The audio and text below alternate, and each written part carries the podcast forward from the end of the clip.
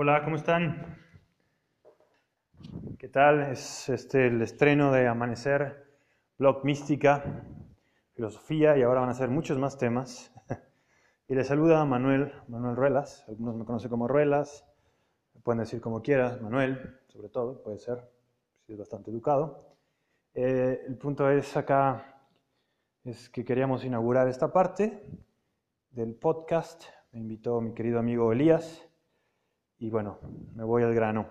Les cuento un poco de mí para que sea un poco más cerca, más familiar el proceso de esta plática y de este podcast que tiene como fin que ustedes participen, escriban, se quejen, saquen cosas de su corazón. Esto es una especie de confesionario público. Venga, bien todo lo que piensan y también a veces es también de, de callar y de esperar un poco a ver qué, qué, cae en el corazón, en la cabecita. Bueno, Manuel, Manuel Ruela soy yo. Eh, estudié comunicación, Comunicación Pública se llama, en la Universidad de Guadalajara, soy tapatío. Conozco hace varios años a Elías. Lo que más nos une o lo que me tiene acá platicando con ustedes es el diálogo interreligioso, el camino de la espiritualidad, muchos temas entre teología, filosofía, religión, eh, pero fundamentalmente yo creo que un camino interior, un camino que me ha llevado a lugares distintos, tal vez por ahí gente muy cercana que le gusta las religiones de la India, le gusta eh, también puede ser el cristianismo, un cristianismo a veces sui generis, un poco de la frontera, que creo que eh, es el que más abordo. Eh, también cuando digo otras religiones, otros, otros puntos de encuentro, me gusta mucho el asunto de las religiones afroamericanas, las cuestiones de Brasil, de la Argentina, del Brasil, de México, del sur de los Estados Unidos, que también tuve un periodo de mi vida de aprendizaje, de vida, de reverberaciones. Entonces, también si por ahí quieren hablar un poco de esas cosas, estamos a la orden. Eh, y todo esto, eh, ¿qué viene el caso? Tanto para inaugurar esta parte del podcast de Amanecer, blog de mística, y filosofía y otras tantas variedades de cosas. Por ahí creo que escucharon a el querido Miguel, acaba de sacar un video en torno a Teresa. Este, síganlo, síganlo, a Tere Mike. Eh, en todo este asunto del mundo de los santos, de los místicos, de la orden carmelita. Interesantísimo también por allá. Bueno, yo doy otro giro, otro giro más en este blog, que tiene que ver más o que está relacionado con cosas que me gustan. Pero también estoy completamente abierto a nuevos temas, me van a ir conociendo. Eh, y ahora fui invitado en particular para hablar de peregrinaciones. Me decía Elías que por ahí alguien escribió, alguien estaba interesado de, este, de este suceso social, de este suceso antropológico, que es bastante visible porque un montón de gente sale a caminar. Entonces luego cierran las calles y no nos gusta. Tal vez eso sea la más visible.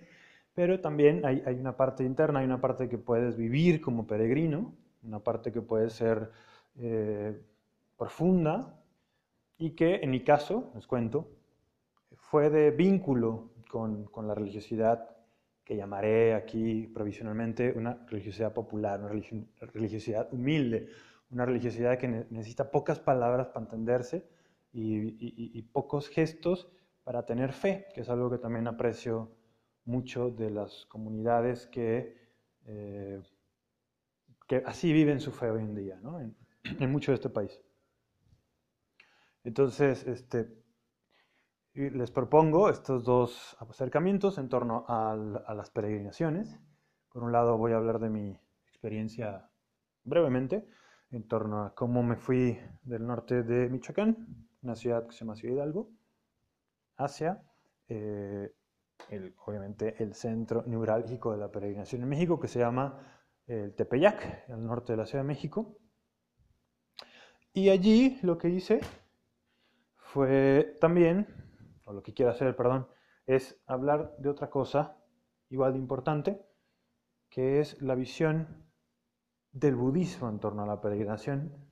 Bueno, es mucho decir que la visión del budismo, pero lo que quiero decir es, hay un libro que hace no muchos años salió, de un maestro tibetano, que se llama Songsar Khyentse Rinpoche, que sigo, que me gusta mucho y que hizo un libro que se llama Best Foot Forward o el mejor paso que puedes dar, ¿no? El mejor paso que puedes dar en el mundo budista es también la peregrinación, es un libro que trata de por qué, para qué, dónde hay que caminar si eres budista. Y bueno, estos dos van a ser tema de discusión.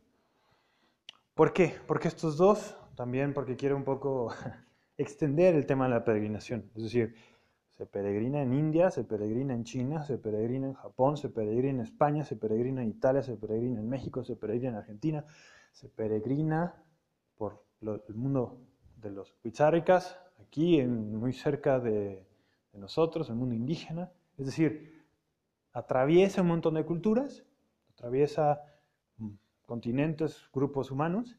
Atrevería a pensar algo así como que estos hombres y mujeres que partieron de Asia y que la explicación de la primaria era que salieron y que atravesaron el estrecho de Bering para llegar a este lugar que ahora llamamos América, pues no fue solamente una cuestión ahí de que, bueno, vámonos, porque ya está súper poblado Asia y vámonos de aquí. Creo que francamente fue o ha sido, o podríamos también interpretarlo como una gran peregrinación de corte espiritual, de corte contemplativo, de corte fundacional. Eh, y bueno, creo que también muchos pueblos de América lo, entienden así, su, propia llegada. No tan fácil como entender este asunto de, de, Aztlán, ¿no? en, el centro de la Ciudad de México, de cómo llegaron al lago de Texcoco. Hay toda una idea de cómo peregrinar está en el centro de muchas culturas. Me voy a mí, me voy de nuevo a la vida concreta, espiritual y más que espiritual en el sentido de que vi cosas y se me aparecieron ciertos santitos y eh, ocurrieron milagros. El gran milagro que vi es que caminé siete días sin quejarme, con mucho cansancio, pero con mucho asombro, con mucha paz de lo que ocurría allí. Es decir, eh, tuve la fortuna de caminar con más de, eh, mi grupo eran cerca de 3.000 hombres, pero al final llegamos 16.000 todos de una extracción, digamos, bastante humilde, campesinos, que caminaban con fe, realmente con fe, porque rezábamos, eh, no sé, de las 13 horas, que camina, 13 horas que caminábamos diariamente, yo creo que rezábamos la mitad, la otra mitad íbamos medio cantando y un pedacito en silencio, porque francamente no les gustaba el silencio a estos chicos. Entonces fue bastante ruidosa, pero un ruido se entendía porque yo, yo me sentía en una especie de caminata militar eh, donde era importante que el espíritu estuviera dos cosas, atento de por qué estábamos caminando y vivo, porque francamente te, volvías, te podías dormir así medio caminando, medio zombie. Entonces, este, esa fue una de las cosas que pasó. Después, lo, que, lo, lo, lo, maravilloso de una peregrinación, caso, fue descubrir que el 50% de una peregrinación la hace el peregrino.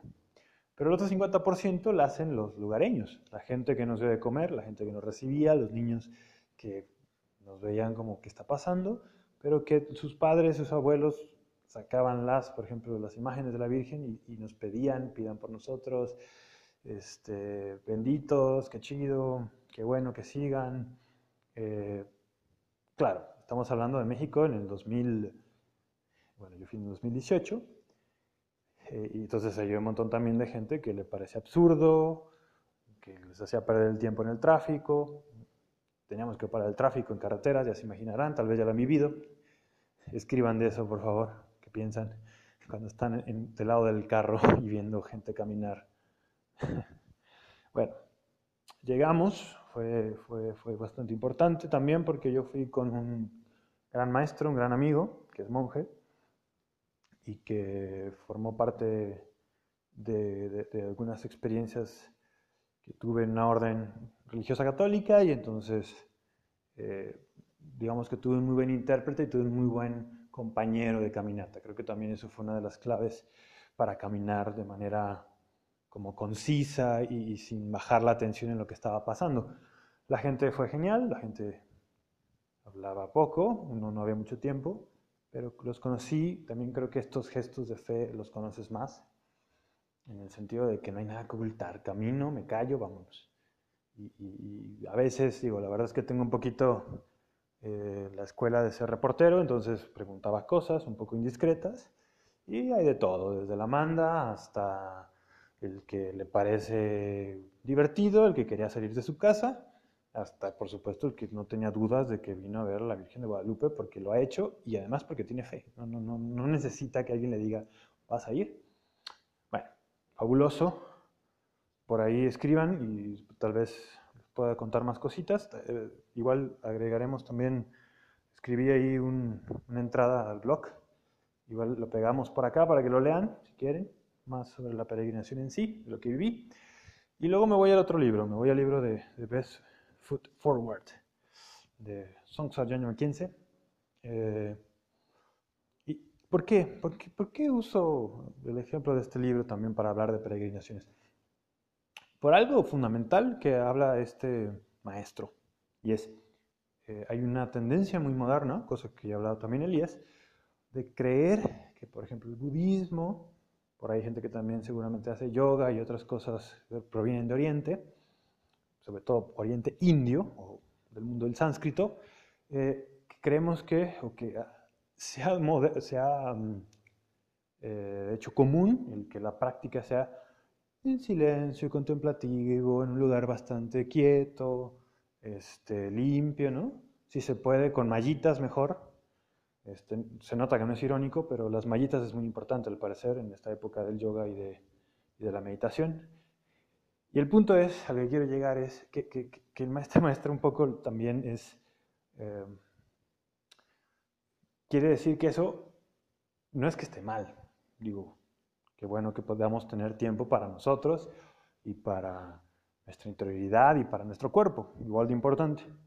No, el punto es, no reduzcan a eso algo que tiene 2500 años de antigüedad, de tradición y digamos de fuerza vital.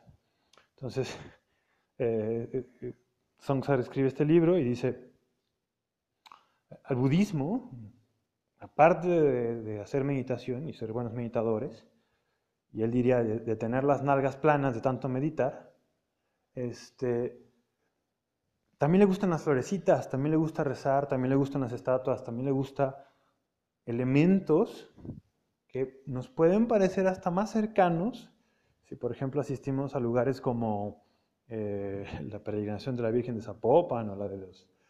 Eh, bueno, no importa. Ya se imaginarán todas las vírgenes que ustedes han tenido y sus abuelos y sus padres les han contado pues esas imágenes de esa gente caminando medio que en la, así como que con la estampita, medio que rezan, medio que en su vida común son borrachos, medio que en su vida común son muy machos o cualquier otra cosa que conocemos que los seres humanos son bastante este, capaces del error y que no son los mejores practicantes, pero no dudan en, por ejemplo, asistir a la Virgen de Talpa. ¿no? Eh, eso también ocurre en Asia y ha ocurrido por milenios, literalmente. Y entonces este libro propone que pensemos también al budismo como una religión de ese tipo. Una religión que acepta, no solo acepta, realmente desea, te, te invita a que veas en que cada paso que das hacia un lugar, por ejemplo, ¿dónde nació el Buda? Que nació Nació en Lumbini, que hoy en día es Nepal, en Bodh Gaya, donde obtuvo la iluminación, o en Kushinagar, donde murió y obtuvo una cosa que se llama paranirvana, después hablaremos de eso. Eh, cada uno de esos lugares, y no solamente llegar en él, digamos, por ejemplo, en carro, sino llegar caminando, tener la idea, pensar que esos pasos también caminó Buda, porque Buda fue, fue un hombre, nadie duda que, es un, hombre, ¿eh? fue un hombre, eso siempre lo, recalcan, fue un hombre que tuvo más de 40 años de enseñanza pública. Entonces caminó, caminó, estuvo por aquí, estuvo por allá, lo vieron, lo vieron, lo vieron. Entonces esa experiencia de, que este hombre que caminó la tierra, también podemos nosotros hacer ese mismo recorrido, es, y fundamentalmente nos motiva, nos recuerda por qué hacemos las cosas y que, aunque claro, uno de los, digamos, provisionalmente un objetivo, perdón, un objetivo del budismo es lo que por ahí podemos conocer acá como iluminación, nirvana, eh, el despertar, pues también es cierto que para alcanzar medianamente eso, necesitamos mucha motivación. Necesitamos realmente conocer por qué, para qué, ¿no? ¿Para qué queremos eso? Y una de las formas que nos invita eh, este maestro es, vayan a caminar como caminó el Buda, conozcan esos lugares y dense cuenta que en esos pasos, que en ese recorrido, pueden encontrar una gran, pero gran motivación de seguir haciendo lo que hacen en su práctica, que va a ser mucho más importante, lo digo textual, no, creen que, soy un tipo que está en contra de, de los meditadores de nalgadura, él dice, es mucho más importante que esté afiladita, que esté muy, muy, muy afilada tu motivación, a que esté, a que seas el tipo más engreído capaz de meditar. Entonces, verifícate, verifícate, verifica tu mente, verifica tu mente y si tienes tiempo, si tienes la vida, si tienes la oportunidad y te crees un budista serio, y además, claro, tienes los medios, tienes dinero, pues ve y date la vuelta y haz la peregrinación. Te lo recomiendo. No solo te lo recomiendo, te hago este libro para que te des una idea y hagas tu ruta de cómo caminar esta peregrinación. Entonces, bueno, me quedo con eso, no quiero hablar más. Este, sé que esto del micrófono es muy seductor, entonces voy a parar. El punto es, y mucho más importante, es cuéntenos, hagan preguntas, díganos a qué peregrinación nos invitan. Yo vivo acá en Guadalajara, entonces si son tapatíos también pueden, o si van a venir a Guadalajara, pues saquen el café, yo soy bueno para platicar, y también para seguir y, meter temas distintos que les interesen en esto de el blog Amanecer Mística y ahora muchos más temas. Saludos. Muchas gracias también, sobre todo a Elías. Y bueno, nos estaremos escuchando por acá. Saludos.